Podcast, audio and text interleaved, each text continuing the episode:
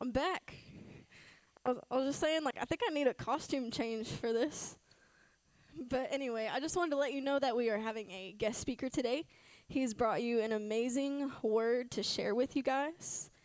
Him and his wife had led 2 semesters of Thrive Tribes, which is our small groups around here that we host in our members' homes. So I'd love to introduce to you Mr. Jeff Stewart. Everyone give him a round of applause.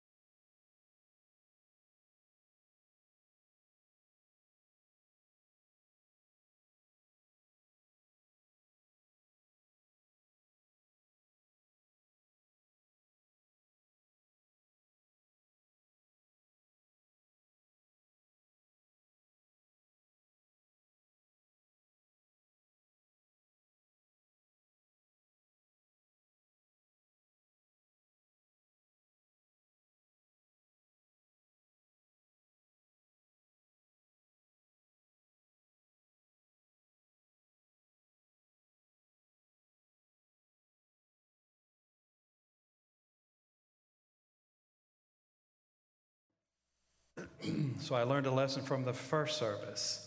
I'm going to begin this service with prayer.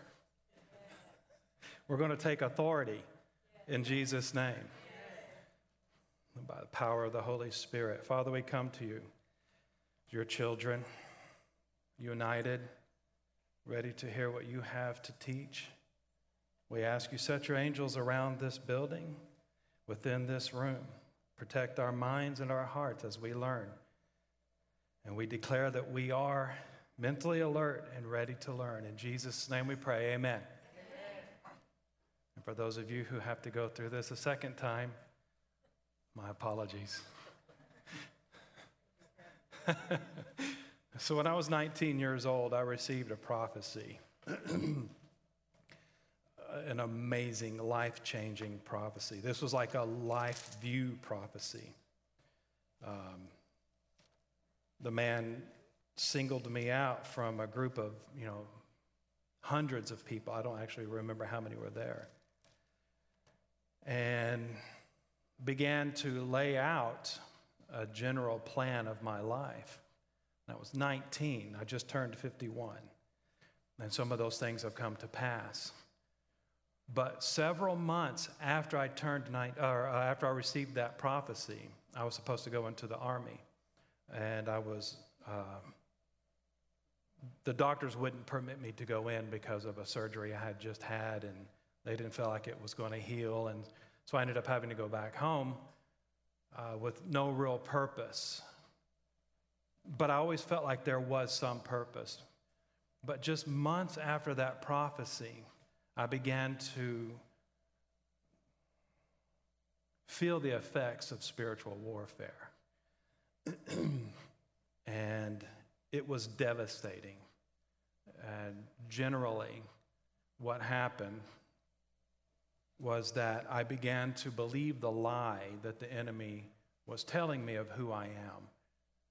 I have referred to it as being like a caricature that he has drawn, and he has focused my eyes on that caricature rather than me keeping my eyes on the truth of who Jesus says I am. And it's really easy to succumb to that lie because you see it in other people's faces and you hear it in their voices.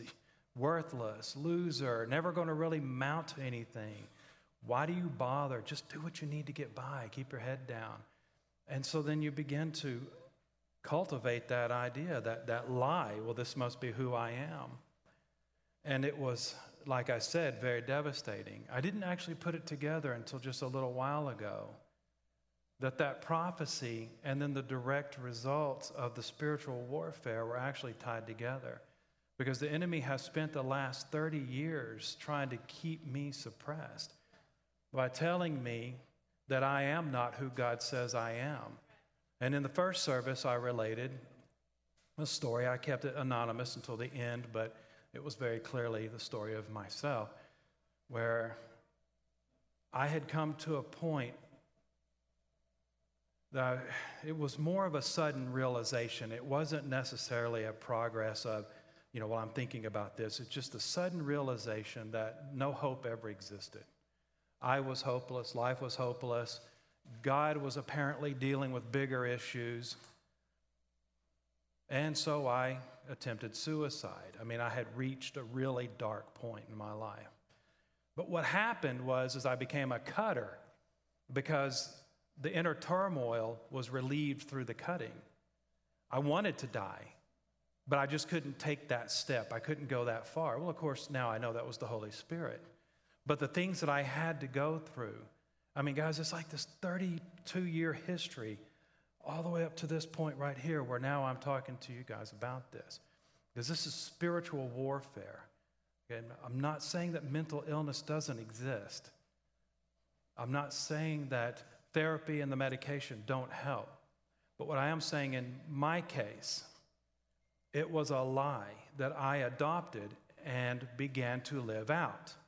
I was given the diagnosis of being affective bipolar disorder. And that was my label. I was in and out of several mental hospitals, and that was my label. That was my identity. That was what I've come to call my perception of self, ego. that when I saw myself, I saw this broken travesty of a man who would never really do anything with his life or go anywhere. You know, it took me almost, I'm a little ashamed to say this, but because of my depression, it took me nearly 20 years to earn my bachelor's degree. You know, toward the end, though, I was able to finally pull myself together because of my wife and God and earn that bachelor's degree. And it attacked again during my seminary training. You know, it just, depression, when it hits you, when it hits me, I bottom out, and there is no hope. Well, that's what I believed until I began really to look into identity, and that's what this is about. So broadly speaking, the topic is spiritual warfare, but I need you to understand that that is too broad a topic. The theme, rather, is self-perception, identity. And what is that? And where do we get it? How do we cultivate that? Because it's very important that you understand who you are in Christ. Because without that, without understanding that, then the enemy will come in and interpret who you are for you. And believe me, it's going to be away from your destiny. It will be away from what God has for you. But not only that, that uniqueness that God has given to you, that is you, that cannot be taught, that cannot be studied, no one can impart that to you, that uniqueness will fail to flourish. You will fail to become who God has called you to be. That's a hard thing.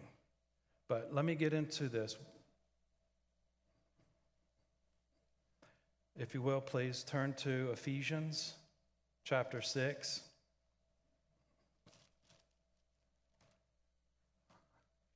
Hold on, pie. Ephesians 6:11.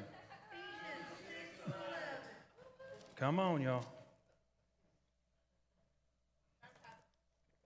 Guys, I didn't want to teach on this because anytime anyone talks about spiritual warfare, it's Ephesians chapter 6. And it's almost, you know, stereotypical. But it's like, yeah, I wanted to bring something new to the conversation. But I thought, what if I just read this? Because the Holy Spirit kept bringing me back to this. And I thought, well, I can bring something fresh to this. And I'm going to tell you something, that the armor of God includes a sword. And that the sword is described as the word of God. So without your sword, really, what do you do? What do you have? Because what I'm about to teach you is that without the sword, you can't fulfill what God needs you to do. You cannot wrestle against your enemy without your sword. So let's go into it. Ephesians 6:11, put on the whole armor of God. So the emphasis is on whole. Right? The Greek word panoply, which is the whole thing, all of it. So you want to put on the whole armor of God. Your translation might read, clothe yourself. Put on the whole armor of God that ye may be able to stand against the wiles of the devil. It's a wily rascal. For we wrestle not against flesh and blood, etc., etc. The verses, or rather the words that I'm going to focus on are right there in verse 12. But I want you to ask yourself, what is the for therefore? When Paul writes, for we wrestle not, what's the for therefore? Why did he write for? Well, it's another word for because. So he's answering a question. Why should we put on the whole armor of God? See, when you're reading it, you need to be asking yourself some questions. Okay, you need to take the mind of a student into the scriptures. So, if you haven't figured it out by now, I'm not a preacher, I'm a teacher. So some of you are going to walk away with their heads ringing like a bell clapper because I'm going to teach. But I told the Lord, I am loath to do this because I know you guys are probably not wanting to go this deep or this, you know, this far into it. But I promise it'll only be just a few minutes. It'll be academic. It'll be a little heavy, and then we'll pull away and I'll start trying to bring it into more of the application aspect of it. but I don't know of any other way to teach you guys what Paul is emphasizing unless I go into the academic. And besides, it's just my nature. Come on, right? So he's answering the question, why do we put on the armor of God, or the whole armor of God? Because we don't wrestle with flesh and blood. Flesh and blood is Paul's euphemism for frail, dependent humanity. That's not our fight. Our fight, rather, is with the spiritual, the wickedness, this present darkness. That is our fight. So why do we put on the whole armor of God? Because we're not fighting each other. This is not a flesh and blood fight. If it were, we would put on actual armor, take each other out. Rather, it's spiritual. And that's why Paul describes spiritual armor. But he includes a weapon. So, I don't know. I did it in the first one, so you guys are going to have to just bear with me on this one, okay? For we wrestle not against. In the Greek, it is chati uk estin chemin he pale pras. Because of that grammatical structure, bear with me. The grammatical structure of hemin, which is we, is in the dative, which means that it's the indirect object of the verb. And just in case you don't remember from high school grammar, I give you the book. You is the indirect object of the verb. The direct object of the verb would be the book, because it receives direct action of the verb, right? I give. Give is the verb. I give the book to you. If I can put the word to before it, then that means it's the indirect object. So I give you the book. How do I know it's indirect? Because I can say I give to you the book. So you indirectly receive the action of the book. That's how this is in here. For we wrestle not against. We is in the dative, which means it's receiving the action indirectly. The direct object of this verb would be wrestle. But where's the verb? Your translation may actually have it as is, but because it's in the dative, it would actually be have. It's in the Greek. Esteem means have. It's a to-be verb. It can be is or have. And it's not necessarily wrong to have it as it is not our struggle. But because of the dative, it's better read, for it was not given to us. We have not a wrestling, because the Greek reads hatiuk, which is for not have we a wrestling against. So it's not been given to us through the wrestling to fight flesh and blood. Rather, the fight that has been given to us is for the spiritual.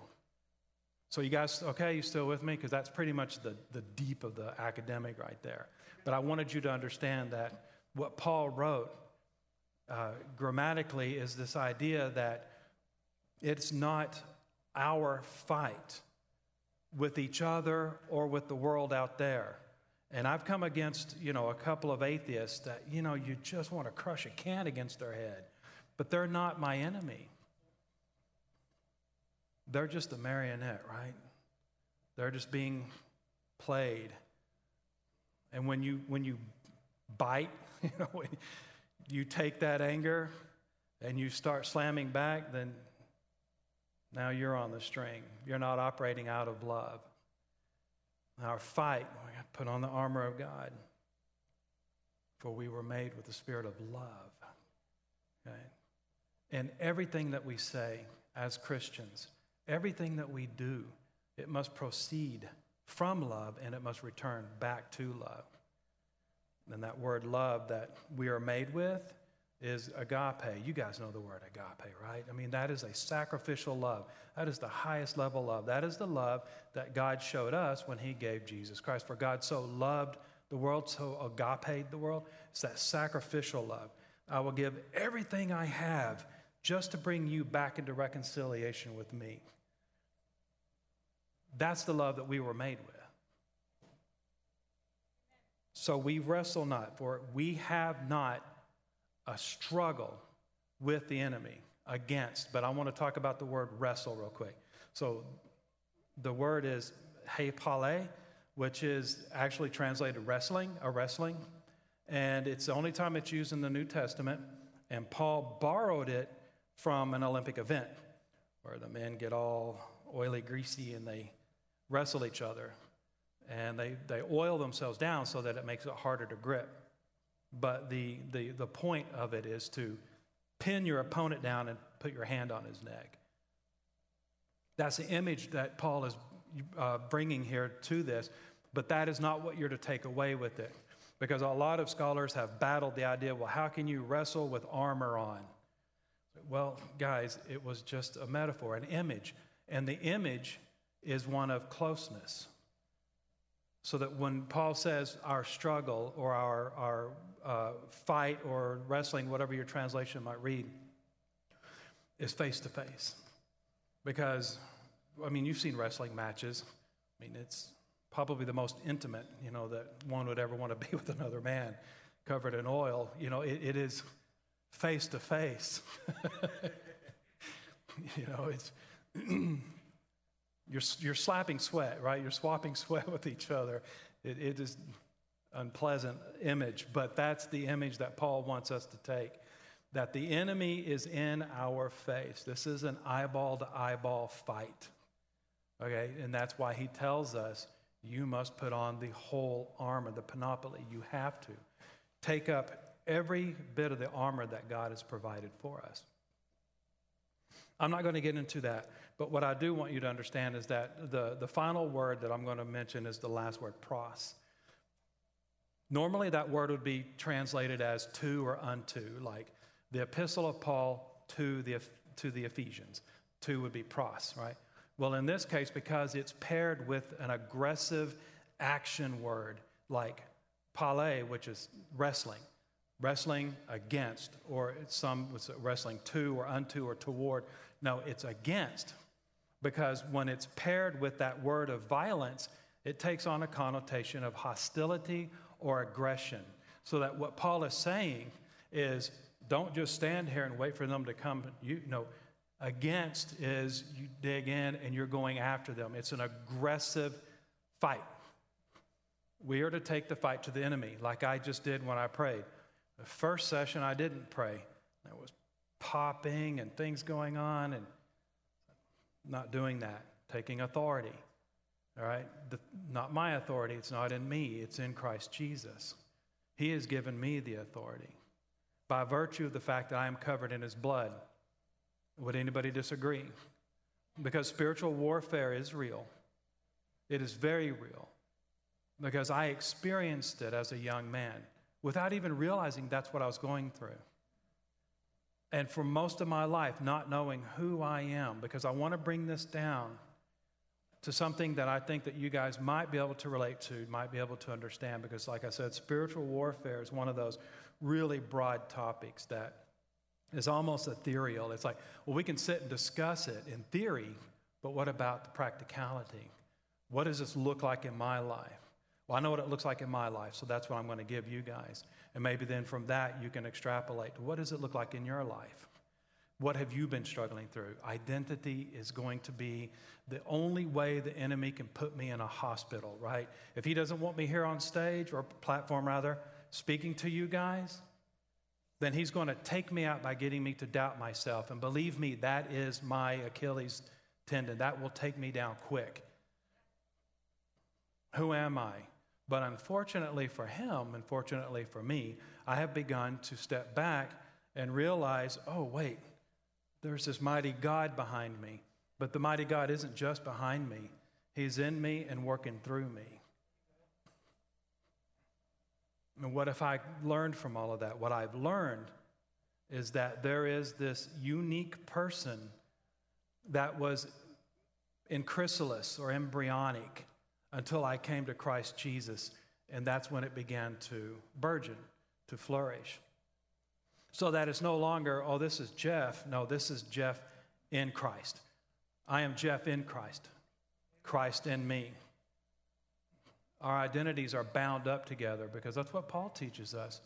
For we live by the faith of the Son of God, right? It's his life in us by which we live. It's no longer the lies that the enemy has given me, so that I'm no longer cultivating that particular lie.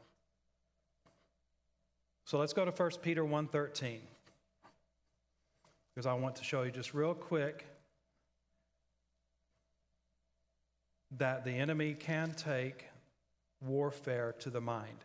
And I was thinking about it, and I thought, you know, I don't want to tell you guys that the mind is the only place that spiritual warfare takes, because it can take place, I imagine, in a number of ways, a variety of, you know, people have a variety of responses. But for me, it's here. This is where the enemy attacks me. He gets me to take my focus off of the truth and onto his lies. Yea, hath he said. That's what he spoke to Eve, right? He gets you to question what God really said. Because what he's trying to do is he's trying to open up wiggle room. Is it really just that? Can you honestly say to yourself that God has forgiven you for those things that you did? Can you honestly say that God loves you? So what I did is well, no, I guess God doesn't love me. Well, that knocks me down pretty far. But then, you know, because the Holy Spirit never gives up, he began to turn that around and say, okay, well, let's say that the enemy has issued a challenge. Do I really love you or not? Prove me. So then instead of just wallowing in this belief that God does not love me, I began to search that out. And as I began to search that out, I began to see more of the heart of my Father. And I began to recognize that in me. So I began to know who I am by knowing who God is. And that was only through Scripture, prayer, speaking with other believers who were more mature than I am. But almost entirely was it Scripture. And at the beginning, I was skeptical because I didn't know how I could see my true self in the Word. The Word being thousands of years old. The Word being, you know, one of those, what I consider to be like a broad net. You know, you're casting it out there, for God so loved the world. Yeah, but what about me? It's like, well, yeah, I mean, it's, you know, you're in that too. You know, so yeah, I know, but I want to know, does he love me? How do I know that he loves me? Me, specifically. So as I began to research and read deeper into the Word, you know, and James tells us that the Bible is like a mirror. You know, we can look into it, we can see ourselves. And what's interesting is that it's not something that takes place necessarily in the intellect, and it can. But without that energizing of the Holy Spirit, it really just amounts to a bunch of words and information, right? I mean, have you ever just come away feeling like all you did was just cram your intellect, more information, but it didn't settle into the heart? And the Holy Spirit does that. He takes that. And he began unlocking some of the verses and helping me to see, this is you. This is you. So that I could say with Paul, for in him I live and move and have my being. And being is transcendent. It is not the same as existence, because existence is space and time occupation. This is being, my existence. And I began to realize that there was some time in eternity past, before I was created, that God actually thought about me. Thinking, okay, I need to make this man like this, and I'm going to give him these characteristics, and then I'm going to give him a whole lot of difficulties, trials to go through, so that it will bring these characteristics out in him. Because it's the only way he will be able to minister to that set of people who need to hear what he has gone through and what he can say, because he will speak it in truth, my truth, not his. Thank you. 1 Peter 1:13, wherefore gird up the loins of your mind. All these funny little metaphors, right? Be sober and hope to the end for the grace that is to be brought unto you at the revelation of Jesus Christ. So gird up the loins of your mind.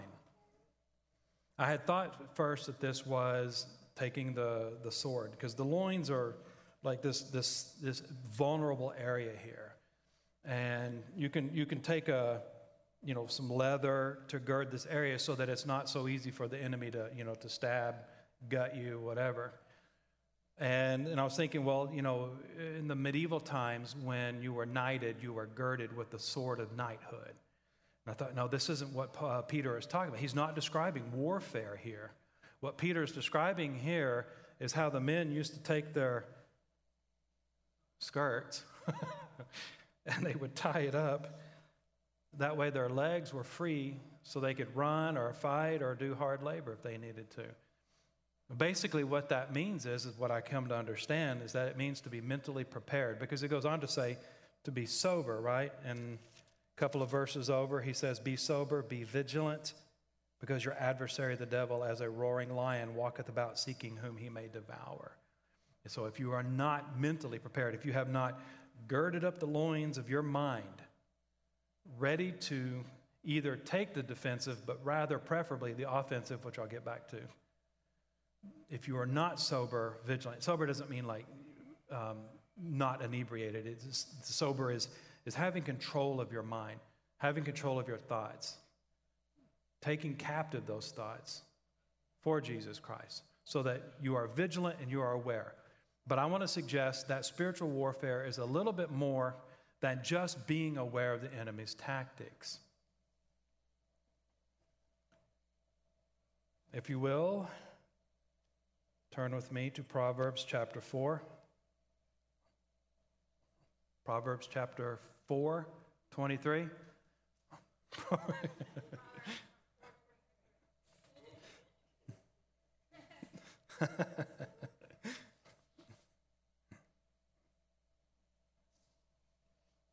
This was a key, well, actually 20 through 27 are like key verses for me. I have them memorized. And I say them to myself every day. These are very important to me, and especially in discovering my identity, self-perception rather. It's not necessarily the identity that I have is what God has given me. But it's my perception of that. That's where the enemy comes in. He skewers my perception. It's like when it's raining and you're driving, you look out the window, the rain is distorting the image. But you know that that's not what trees and other cars look like, because you can roll your window down and you can see more clearly. But spiritually, mentally speaking, you can get that warped, distorted view of who you are and not really understand that this is not who you are. That's a perception, and it's a false perception. Rather, your identity is here in Christ Jesus. But verse 23 of chapter 4. Keep thy heart with all diligence, for out of it are the issues of life. Keep thy heart with all diligence. So in the Hebrew, it's a compound, it's a double, it reads, guard above all guarding. Keep thy heart above all guarding.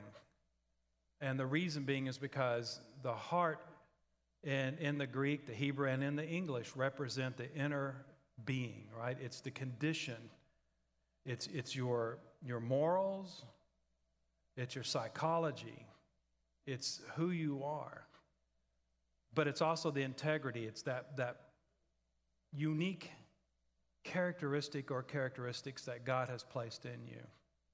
And these are the things that you need to keep. But I ask myself, well, if I don't know who I am, if I don't know the heart of Jeff, then how can I keep that? How am I able to do that? Well, keep is a word that God used when he spoke to Adam. And Adam and Eve told them to keep the garden. And in the Hebrew, the keep means three different things. That's three ideas, is to preserve, to guard, and to cultivate. So that you're supposed to be vigilant. You guard against anything coming in. And you're to preserve what is there, but you are also to cultivate what is given to you. And that which God has given you, that uniqueness, is entirely up to you to cultivate. And it's done in conjunction with the Holy Spirit. It's a part of our sanctification process. And it's unique to born-again Christians, because I do not believe that people who are not born again, people that are unregenerated, are ever going to be able to tap into that characteristic that God has given them. It's not going to be possible. For one thing, the enemy is going to push them down, and they don't have faith. They don't have God's word to stand on. But once you do begin to become aware, and it is a process, it's a becoming. It's like the light slowly coming on, like one of those old fluorescent lights that flickers and makes the noise before it comes full beam. And that's what it can be like sometimes when you begin to realize, wait, I do have identity. Where did that come from? Because at some point, God was daydreaming about me and about each of you. At some point, he was thinking, I would like to make a person like that. And I'm going to put this inside of them. And that uniqueness, that characteristic is going to have to be drawn out through trials, through adversity. Everything that we have gone through. If you are a regenerated, born-again Christian, and I hate to be redundant, but I'm just trying to drive the point home, then you are going through trials that have meaning.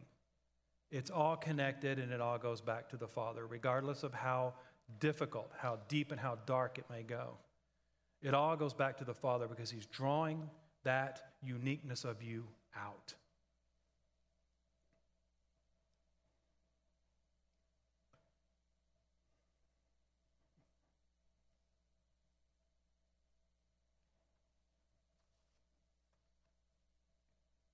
I think perhaps I can start bringing this down a little bit to a close.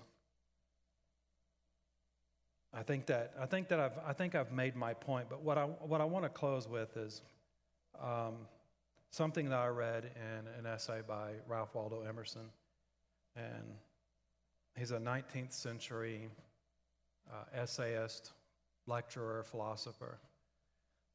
Some of you may have heard of his essay. You may have had to read it in high school, Self-Reliance. And you can take that essay any way you want. You know, the interpretation is yours. It's there. One thing that I didn't mention in the first service is the enemy doesn't just attack my identity.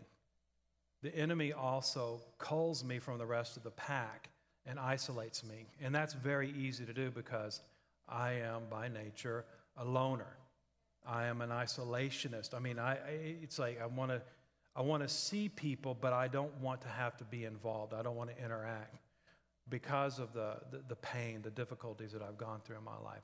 So it's much easier for me to be with just myself. You know, shut the door, close the blinds, and I'm in my world. I listen to the music I want to listen to. I read the books I want to read. And I feel no guilt and condemnation, right? But then you step out, and all of a sudden, you're being judged. You're not good enough. I hate your hair. I don't like your music. And it's so much noise. And it's so easy to just want to isolate yourself. But listen to me.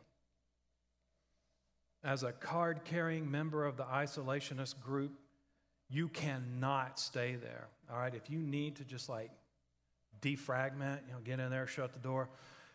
Oh, okay, Holy Spirit, give me some more. Okay, all right, let's go. Second round. You can't stay there, because that's what the enemy wants. When the wolves want to take some meat from a herd, what do?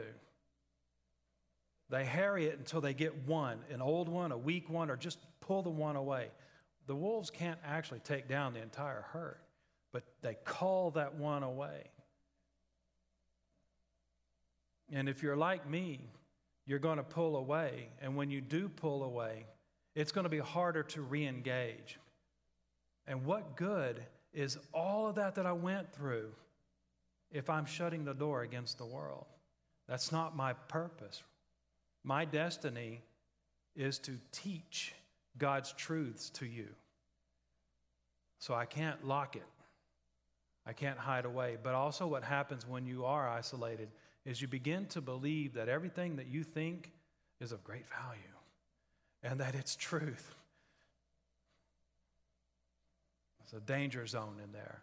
So if you need to isolate, make it quick, make it recuperative, then get back into it. Get back into it. Got to plug in. And that is so hard for me to say because I feel like a hypocrite. It's like, yeah, I'm going to tell them that. But yeah, no, I'm trying. I really am. But what I want you guys to get is that what Ralph Waldo Emerson said. He said, I will so trust that what is deep is holy. I will so trust that what is deep is holy. So I've interpreted this for you. It's my own interpretation. It doesn't have to necessarily be correct. But that which is the essence of the self, the heart, as the Hebrew and the Greek and even in the English, is that which God taught us, put into us, that which makes each person unique. This is that what is deep is holy. It is holy because it was a gift from God. It is deep because it is the essence of who you are. You are who you are by the grace of God and not by imitation or study. No matter who you try to imitate, that is not who you are. No matter how you've tried to study to be one way, that is not who you are. There is yet a uniqueness in you. And I used the example in the last service is that no one could have taught Shakespeare to be Shakespeare. Do you understand what I'm saying? The Shakespeareness of Shakespeare was a unique gift of God, whether he acknowledged that or not. That's why 500 years later, we're still reading his poetry and plays. There was this uniqueness that he tapped into.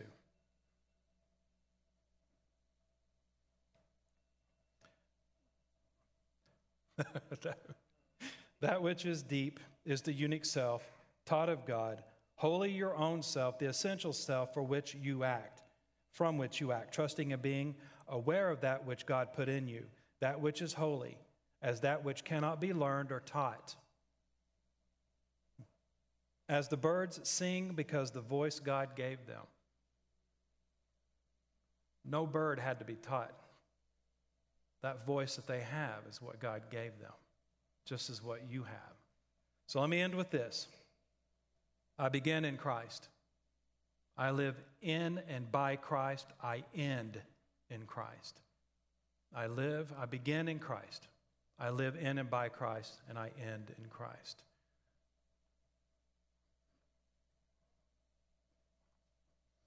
So I will pray real quickly, and we will have a group down here, the altar for you, if there's anyone here that needs prayer. But let me just pray real quick. Father, I ask that what has been taught here has been well received. I pray, Father, that all the superfluous words and ideas will be just cast aside, and the truth, the nugget of what you're wanting each one here to take home will sink into their hearts and begin to grow. I pray this in Jesus' name. Amen.